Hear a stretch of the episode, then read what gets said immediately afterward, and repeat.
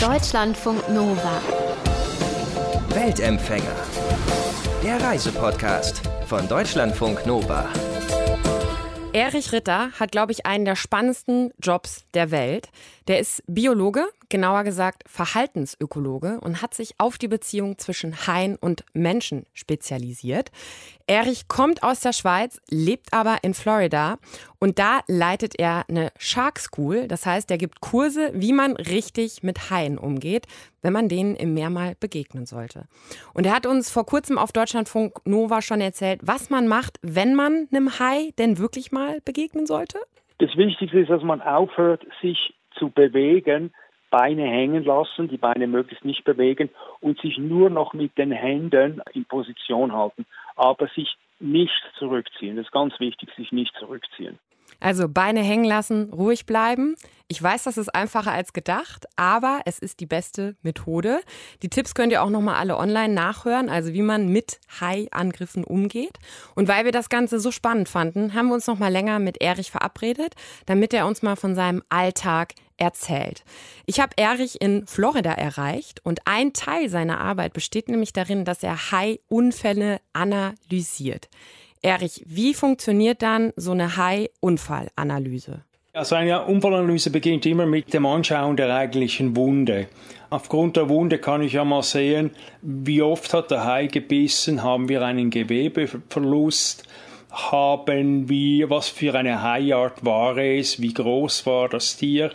Daraus kann ich mit ziemlicher Sicherheit, unabhängig, ob ich jetzt mit dem Opfer reden kann, kann ich eine Motivation des Tieres feststellen. Und dann arbeitet man einfach zurück. Wie kommt es dazu, dass dieses Tier, ich sage es mal, es war ein Auskundschaften. Warum hat das Tier dort ausgekundschaftet? Was war speziell dran? Ist die Person rumgeschwommen? Hat sie Lärm gemacht? War sie im Stress? Waren Futterfische da? Also so macht man geht also von der Wunde rückwärts. Und wenn du sagst, dass du anhand sozusagen der Wunde gucken kannst, was die Intention war, was der Biss war, wie muss man sich das vorstellen? Also was gibt's da so für Unterschiede? In den meisten Fällen ist es natürlich Auskundschaften. Auskundschaften, das ist lediglich, das ist ein ganz leichter Kieferdruck, da sieht man also immer Risse in der Wunde drin, eben weil der Hai nicht wirklich zuhält. Dann hast du Wunden beispielsweise, wo Konkurrenz ein Fall wäre. Das sind dann tiefere Wunden, wo du keine Risse hast und meistens mehrfach Wunden. Dann hast du natürlich auch Bisse, wo du vielleicht Stress hineininterpretieren musst. Also es kommt immer sehr stark eben auch auf die Umstände an. Also ich habe gerade gestern einen Unfall gemacht, da hatten wir schlussendlich etwa 6 verschiedene Wunden in einem ganz engen Bereich. Und 4 Wunden davon wurden vom Versuch ausgelöst des Opfers und seines Freundes, den Hai wegzuhaben vom Körper. Also hat natürlich jetzt nicht der Hai 6-mal zugebissen, sondern er hat immer wieder den Kiefer neu festhalten wollen und natürlich dadurch immer neue Wunden kreiert. Und für wen machst du das dann? Also kommen Privatleute auf dich zu? Machst du das oder wer beauftragt das? Ja, ich mache das natürlich schon. Also ganz wichtig, wir alle arbeiten pro bono. Das ist ganz klar. Es kann eine Klage sein von einem Taucher an einer Tauchbasis. Dann ist es eine Versicherungsfrage. Ja. Es kann sein, dass ein Familienangehöriger, jemand verliert und möchte gerne wissen, was ist nun wirklich geschehen, um Closure zu finden. Also es gibt die verschiedensten Aspekte oder Gründe, warum Leute wissen wollen, warum es eigentlich geschehen ist. Und natürlich etwas, das ist für mich eigentlich sehr wichtig, aufgrund von solchen Unfallanalysen mache ich natürlich dann neue Empfehlungen oder weitere Empfehlungen, was man in vergleichbaren Situationen tun muss, und werde natürlich dann diese Empfehlungen auch gleichzeitig testen. Was sind denn die häufigsten Gründe dafür, dass es zu einem Hai-Unfall kommt? Es gibt relativ wenig Unfälle pro Jahr. Und wir haben vielleicht 60 bis 80 Ereignisse pro Jahr. Das ist natürlich relativ wenig, um aus dem Vollen schöpfen zu können. Aber der Großteil dieser 60 bis 80 Unfälle ist wirklich Auskundschaft. Daheim möchte wissen, wer oder was wir sind. Und das ist ganz wichtig. Kein Hai will uns verletzen. Also es ist nicht so, dass du irgendwo ein Hai beißt einen Menschen, weil er dem Menschen eins auswischen will. Also der Hai braucht lediglich sein Maul, um eine Motivation eigentlich zu bestätigen, sage ich mal. Ich möchte wissen, was du bist. Also ich halte dich mal und dann bekomme ich diese und jene Informationen. Nur leider halten ist meistens natürlich damit relativ spitzigen Zähnen verbunden. Ja, das ist halt eine blöde Form der Annäherung für den Menschen, würde ich mal sagen. Ja, aber eben, es ist wichtig zu wissen. Ich meine, ich wurde einige Male gebissen in meiner Karriere und also Hunde beißen normalerweise heftiger. Man darf hinter dieser einer Hai-Attacke darf man also nichts Bestialisches sehen, dass da jetzt Menschen auseinandergerissen werden, auch wenn sie sterben. Und wir haben natürlich eben gerade jetzt in Australien Todesfälle gehabt. Ja. Die Wunde kann sehr oberflächlich sein. Ich meine, in den meisten Fällen ist es eine Beinarterie, die aufgerissen ist. Dann geht es natürlich innerhalb von 2 Minuten, ist vorbei. Das heißt, man wird jetzt nicht von einem Hai sozusagen zerfleischt, sondern es ist eher dann ein unglücklicher Zufall, dass der Hai dann bei seinem Biss, Probebiss, was auch immer, ja, eine unglückliche Arterie oder so trifft und man verblutet sozusagen. Genau, das ist das Problem. Und ich hatte heute Morgen gerade eine Anfrage, respektive eine Diskussion eben, ob Haie Menschen fressen, oder? Und ja, das ist eben auch so etwas, nur weil ein Stück Körperteil verschwindet, heißt es nicht, der Mensch wurde gefressen. Und auch hier eben in diesem Gefressenwerden, das klingt so monströs. Schmecken wir dem Hai denn eigentlich? Also wenn der dann doch mal sowas schnappt oder dann was verschwindet, und futtert der das dann? Es kann sein, dass er es schluckt. Aber das hat mehr damit zu tun, jetzt ist es schon mal in meinem Maul, es kann es auch schlucken. Aber wie gesagt, ich suche nach wie vor den Beweis, dass Menschen gefressen wurden. Viele meiner Kollegen sind damit nicht meiner Meinung, aber meine Meinung ist nach wie vor, solange ich kein volles Skelett oder quasi ein ganzes Skelett oder einen Körper in einem Hai drin finde, gibt es keine Beweise, dass Haie Menschen fressen würden. Erzähl doch mal vielleicht so ein bisschen, wie so dein Arbeitsalltag aussieht. Also du bist jetzt in Florida, aber wo ist sozusagen deine Base? Reist du viel rum? Ja, also ich bin an der Universität von West Florida, aber ich habe keinen Lehrauftrag, das war Absicht, dass ich muss nicht unterrichten. Das heißt, ich bin ziemlich frei. Ich reise je nach Anzahl Klassen, ich gebe alle meine Kurse im Feld, also mit Haien, bin ich etwa 8 bis 9 Monate im Jahr unterwegs. Oh, Wahnsinn. Und wenn ich unterwegs bin, dann mache ich natürlich gleichzeitig auch diese Unfälle. Und die Zeit, wo ich hier in Pensacola bin, da bin ich eigentlich dann nur noch im Office, um alles wieder aufzuarbeiten. Aber normalerweise bin ich eigentlich 12 Monate im Jahr mit der Arbeit unterwegs. Krass, wo reist du dann? Also Familie geht da nicht. Ja. Ich wollte gerade sagen, also wenn man so viel unterwegs, dann sind die Haie deine Familie im Grunde genommen. Ja, leider. Wenn man älter wird, kommt das leider, aber man weiß ja nie, woran man sich einlässt. Und als ich da als Kind begonnen habe, mich dafür zu interessieren, war natürlich Familie noch kein Gedanken. Und irgendwann mal ist man so drin, dass man eigentlich gar nicht mehr anders kann. Also ja, meine Familie sind die Haie. Wolltest du schon als Kind wirklich Hai-Verhaltensforscher werden oder wie ist das gekommen? Ich habe mit 7 Jahren begonnen. Ich werde jetzt 62, also vor etwa 55 Jahren. Krass. Und das war eigentlich ich will nicht sagen Zufall, früher oder später wäre es geschehen. Ich habe einfach meine ersten Haie im Fernsehen gesehen, noch schwarz-weiß, und ich war völlig fasziniert von diesen Tieren. Nicht so sehr von dem, was der Sprecher sagte, ich weiß nicht mehr ganz genau, was er sagte, aber der Tonlaut war doch sehr negativ. Und mit 9 oder 10 Jahren habe ich dann Dr. Lueckli gelesen und war absolut überzeugt, man kann mit Tieren reden. Was natürlich jeder mir zeigte, wie wir mit dem Hund, Katze, Vögel redete. Und ich war dann einfach überzeugt, ich werde der erste Mensch sein, der mit einem Hai redet. Und da war ich 12 Jahre alt, dass ich dann meiner Mutter sagte, ich will Haidoktor werden, also sehr kindlich. Damals ein 12-Jähriger, heute ein 12-Jähriger. Das sind natürlich Welten. Aber aus dieser kindlichen Idee heraus habe ich dann das Gebiet der High-Mensch Interaktion und Körpersprache kreiert und bin jetzt eigentlich an einen Punkt gelangt, wo ich sehr gut mit einem Hai kommunizieren kann und auch überzeugt bin, ich interpretiere die Körpersprache korrekt. Wie sieht denn so ein typischer, also gibt's bei dir einen typischen Arbeitsalltag oder so einen typischen Arbeitstag oder machst du immer unterschiedliche Sachen?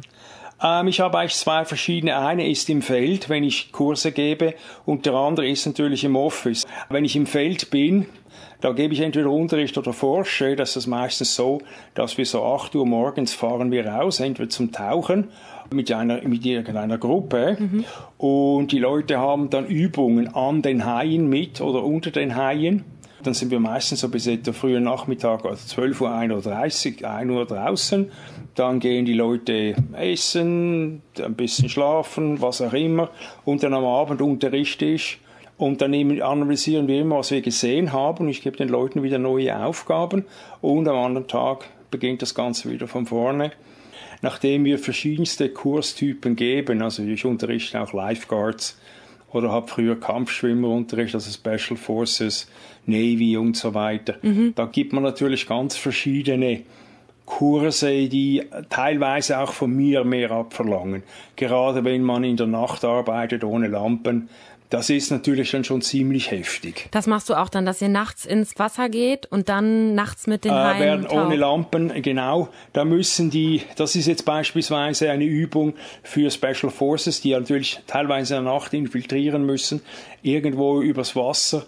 Und wenn die natürlich im Dunkeln irgendwo reinschwimmen müssen, das wissen sie, unmittelbar Nähe sind Haie, damit die nicht auseinanderfallen, die Special Forces. Dazu machen wir diese Übungen, ja. Boah, da muss man doch super krass konzentriert sein, aufpassen, alle Leute im Blick irgendwie haben, weil ich meine, wenn die sich irgendwie völlig falsch verhalten, ich meine, das ist ja dann schon lebensgefährlich, oder? Alle Übungen, die ich mit den Leuten mache, die mache ich natürlich selber auch. Ja. Und aber du weißt ja auch ganz genau, wie du dich verhalten. Du kannst ja mit den Haien sozusagen reden. Aber wenn ich das jetzt nicht seit 50 Jahren mache, dann ist das doch schon krass, oder? Das ist zwar richtig, aber ich muss natürlich auch sagen, wenn ich in der Nacht runtergehe, man ist natürlich dann nur 3-4 Meter tief und macht mit Luft anhalten, ich sehe die Haie auch nicht. Ich musste die Haie auch spüren, aber die Idee liegt natürlich dahinter, dass ich dann Übungen kreiere, wo ich weiß, dass das Resultat den Leuten helfen wird. Mhm. Was ist dann zum Beispiel also, so eine Übung? Eine Übung beispielsweise ist, dass die Leute Luft anhalten, runtertauchen auf den Boden und sich einfach auf den Boden legen für 2 Minuten. Mhm, okay. Mhm. Nichts anderes machen, entweder die Augen offen oder die Augen zu. Augen zu ist für viele noch viel härter, aber das machen wir nicht einfach von 0 auf 180 in einem Tauchgang. Die Vorübung ist beispielsweise die Leute müssen an der Oberfläche durch Haie hindurchschwimmen, und zwar mit Masken, die verdeckt sind. Mhm. Da können sie also nur auf mein Gehör achten, da werden sie natürlich permanent von Haien gestreift. Und so beginnen wir eigentlich die Leute, sich zu entspannen, weil es ist ja nur eine Kopfsache, also nur. Ich wollte gerade sagen. Das ist teilweise das Schwierige, aber es geht ja primär darum, dass die Leute registrieren, dass die Haie sie in Ruhe lassen werden. Ich meine, die Viecher, natürlich kann man irgendwie mal an einen Stinker herangeraten, aber das ist extrem selten. Du bist vor vielen Jahren selber mal da hattest du einen sehr schweren Hai-Unfall, sage ich mal, wo du fast verblutet wärst. Wie konnte das passieren? Das war eigentlich, wie soll ich sagen, da kam ein bisschen viel zusammen. Der Hauptgrund, warum es geschehen ist, war eigentlich ein ganz einfacher. In dieser Situation hatten wir etwa 15 Bullenhaie um uns herum und ich war mit dem Sprecher der Sendung im Wasser. Und ich habe eigentlich mit ihm geredet, gleichzeitig über seine Schultern geschaut oder um ihn herum, was für Haie sind bei ihm. Und habe das waren Fernseharbeiten, ne? Da hast du für den Film Dreharbeiten. Genau, für Discovery Channel, das war die Eröffnungssendung für Shark Week. Diese Übung habe ich zigfach gemacht vorher, weil wir wollten damals herausfinden, wie sich Haie Menschen in Strandnähe annähern, wenn sie keinen Raum um sich herum haben. Und dazu hatten wir eine Plattform gebaut, unmittelbar dort. Das heißt, ich habe gehört, wie die Person, die eben über mir stand auf der Plattform, mir immer sagte, welche Haie von hinten kommen. Und Haie wissen ja, wo beim Menschen vorne und hinten ist. Wie sie das wissen, keine Ahnung, aber sie wissen das. Und der Job meines Helfers war zu sagen, wenn der Hai die 2-Meter-Grenze unterschreitet, dann würde er vielleicht sagen, eben 7 Uhr 2 Meter, 7 Uhr weiß ich dann genau, aus welcher Richtung das Tier kommt, 2 Meter und unter 2 Meter, da muss ich mich natürlich umdrehen und auf das Tier eingehen. Nun, er hat nicht aufgepasst. Der hat dich nicht gewarnt dann? Genau. Ich wollte gerade, irgendetwas habe ich gemerkt, stimmt hier nicht und wollte abbrechen und dann war es allerdings schon zu spät, als das Tier kam und habe mich einmal in die Wade gebissen, was nicht so tragisch war. Man ist Schmerz, logisch, aber man kann es aushalten. Das Problem war jetzt aber, sie kam nicht mehr weg. Sie war eigentlich hinter mir wie festgefahren, sage ich mal. Und da musste sie reagieren und versucht jetzt in ihrem Stress, es war ein Bullenhai-Weibchen, durch mein Bein hindurch zu beißen, aber sie konnte das Bein nicht durchbeißen und versucht jetzt einfach mit mir abzuhauen. Also ich hänge da wirklich zwischen den Kiefern im wahrsten Sinne des Wortes und musste reagieren. Und das Resultat war dann einfach, dass ich meine Wade verloren habe, aber eben gleichzeitig eine Beinarterie in der Längsrichtung aufgerissen hatte, was zu einem sehr, sehr hohen Blutverlust führte. Und du hast dann aber gerade so überlebt, ne? Also bisschen. Ja, ich war schon ziemlich trocken, als ich ankam im Krankenhaus. Zwischen 60-70% Blut war weg, was normalerweise tödlich ist, aber sie haben mich nochmals hinbekommen. Am Anfang war es ein bisschen touch and go, ob ich es schaffe. Und dann war lange Zeit die Frage, ob sie amputieren müssen und. Aber nach 5,5 Wochen haben sie mich rausgelassen. Und der Fuß ist jetzt einfach das, was übrig geblieben ist. Also ich meine, ich stelle mir das schon, du warst damals schon ja Hai-Verhaltensforscher, hast damit auch dein Geld verdient. Das ist ja für die eigene Glaubwürdigkeit, sage ich jetzt mal. War das problematisch, dass du, derjenige, der ja Verhaltenstrainings, alles Mögliche gibt, dann so einen schweren Unfall hat, ja, sozusagen? Das macht doch sicherlich was mit ja dem Ruf auch, oder? Oh, absolut, das hätte mir meinen Ruf nahezu zerstört. Und natürlich, die Feinde, die man vorher hatte, die kamen natürlich jetzt endlich aus ihren Löchern gekrochen und haben sich auch aber gezeigt. Aber es ging eigentlich relativ schnell, dass ich das Ganze ins Positive umdrehen konnte, weil ich habe dann den Leuten, die mich eben in Interviews fragt, ja, aber Moment, Erich, jetzt hast du sagst immer das und jetzt hast du einen Unfall. Da meine Frage war dann immer, oder meine Idee auch jetzt viel später war immer, ich nehme dann irgendjemand, einen Rennfahrer, für lange, lange Zeit habe ich den Schuhmacher genommen und habe die Leute gefragt, ob sie den Schuhmacher kennen, ob er ein guter Autofahrer sei. Und alle sagt ja, der Beste, oder? Und sagt, aber er hat doch schon mal einen Autounfall gehabt. Wie kann er der Beste sein, wenn er einen Autounfall hat? Er sagt, ja, das muss man anders sehen. Und dann habe ich die Leute natürlich. Was natürlich die Leute nicht wussten damals, und das dauerte etwa ein Jahr, weil ich es auch nicht beweisen konnte, war natürlich eben, dass mein Helfer, der den Fehler macht, natürlich in die Medien ging und eigentlich eine Lüge erzählte, warum der Hai mich biss.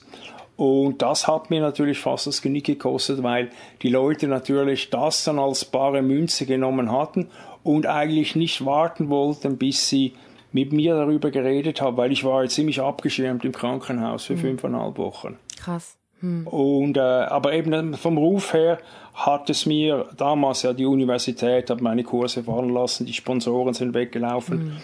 Aber es ging keine 4 Monate später war ich im Wasser wieder, hab's wiederholt und plötzlich wollten die Sponsoren wieder aufspringen, weil ja man hat gemerkt, dass ich doch nicht gestorben bin in den Medien.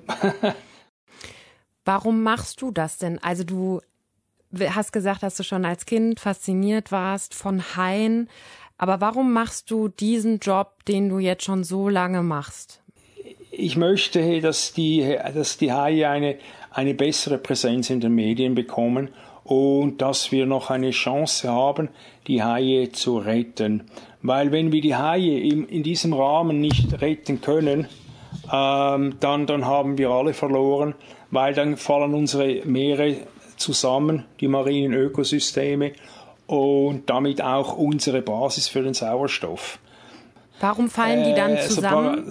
Ganz kurz, also warum ist der Hai so wichtig fürs Ökosystem? Weil der Hai ist am Ende jeder Nahrungskette. Und wenn du natürlich jetzt die Nahrungskette das Ende wegnimmst, und man muss wissen, Haie sind die häufigsten Raubtiere auf unserem Planeten, über 50 Kilo. Also die Natur hat einen Grund, warum sie so viele Haie hatte. Also wenn man jetzt diese Endglieder wegnimmt, dann kommt es zu einer Kaskadenreaktion. Das heißt, die nächste untere Stufe dieser Nahrungskette wird dann auch zerfallen und so weiter. Das sind dann Mechanismen weg. Und die unterste Stufe ist natürlich, sind die Algen. Und die produzieren je nach wissenschaftlicher Arbeit 60-80% unseres Sauerstoffs. Gleichzeitig nehmen sie eben auch diese Menge aus der Luft an CO2 wieder raus. Das heißt also, wenn diese Systeme auseinanderfallen durch die Überfischung der Haie, dann wird es auf unserem Planeten sehr, sehr schnell warm. Also es ist eigentlich paradox, das Tier, das wir am meisten hassen, ist das Tier, das wir am meisten brauchen. Ist der Hai denn bedroht? Also, oder wie ist er aktuell? Ja, absolut. Viele Arten sind vom Aussterben bedroht. Wir haben etwa 500 Haiarten, ein bisschen mehr als 500. Und von denen, die wir Bestände einigermaßen kennen, muss man sagen, etwa 100 Arten sind bedroht. Einige sind biologisch ausgestorben wahrscheinlich. Das sind beispielsweise weiße Haie, da wird man wahrscheinlich in den nächsten 40-50 Jahren diese nicht mehr sehen. Und das ist natürlich traurig, dass wir Menschen es in so kurzer Zeit geschafft haben, so große Tiere, natürlich, wir haben es mehrmals schon gezeigt, wir schaffen das, diese Tiere einfach zu eliminieren. Und mein Job, seit ich jetzt an die Öffentlichkeit gehe, das ist jetzt seit über 40 Jahren, ist zu zeigen, dass Haie nicht diese Tiere sind, die uns die Medien generell vorgaukeln. Was sind denn so die gängigsten Vorurteile, sage ich mal, denen du auch in deinen Kursen dann sozusagen entgegengehst? Es ist natürlich immer so, es gibt die alten Ideen natürlich, aber Haie verwechseln Surfer mit Ohrenrobben. Also weiße Haie beispielsweise, das haben wir widerlegen können, das passiert nicht. Oder wenn Menschen bluten, lockt es Haie an. Oder Haie können nur schwarz-weiß sehen. Oder Haie sind primitive Tiere. All diese Dinge, die eigentlich aus dem Hai ein Urviech machen wollen, das einfach keine Intelligenz hat, darum eben einfach alles beißt und quasi es frisst, es jagt, es pflanzt sich fort, so in dem Stil. Ich möchte einfach zeigen, dass der Hai das best angepasste Raubtier ist auf unserem Planeten und eine solch große Veränderung durchmachte, auch wenn man immer sagt, ja, der hat sich in diesen 450 Millionen Jahren fast nicht verändert, der hat sich gewaltig verändert. Also was wir jetzt haben, ist eine unglaublich perfekte Kreation. Unglaublich perfekte Kreation. Und das ist etwas, was ich den Leuten eben weitergeben möchte, dass diese Kreation eben wirklich unsere Natur perfekt widerspiegelt. Sagt Erich Ritter, der als Hai-Verhaltensforscher in Florida in den USA lebt. Und ich persönlich kann wirklich sagen, ich habe richtig viel über Haie und auch ihre Bedeutung für uns als Menschen gelernt. Und wenn ich einen Hai doch mal im Meer treffen sollte, ich hoffe, ich würde jetzt anders reagieren, wenn es mal dazu kommen sollte, als wegzuschwimmen, sondern ruhig bleiben, ne? Beine hängen lassen, ihr wisst Bescheid. So, und ich weiß nicht, wo ihr gerade unterwegs seid, was ihr macht, was ihr gemacht habt, aber es würde mich interessieren, wenn ihr da eine spannende Geschichte zu erzählen habt, die ihr irgendwo auf der Welt erlebt habt. mail@deutschlandfunknova.de ist die Adresse, die ihr anschreiben könnt. Ich werde es lesen und würde mich freuen, wenn ihr Bock hättet, von euren eigenen Reisegeschichten zu berichten. Deutschlandfunk Nova. Weltempfänger.